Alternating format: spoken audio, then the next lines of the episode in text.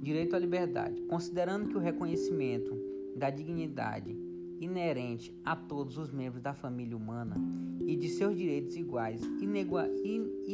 inalienáveis é o fundamento da liberdade, da justiça e da paz no mundo. Considerando que o desprezo e o desrespeito pelos humanos, pelos direitos humanos, resultam em atos bárbaros que ultrajaram a consequência da humanidade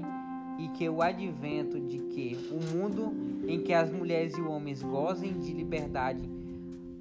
de palavra, de crença e da liberdade e da liberdade de viverem a salvo do temor e da necessidade foi proclamado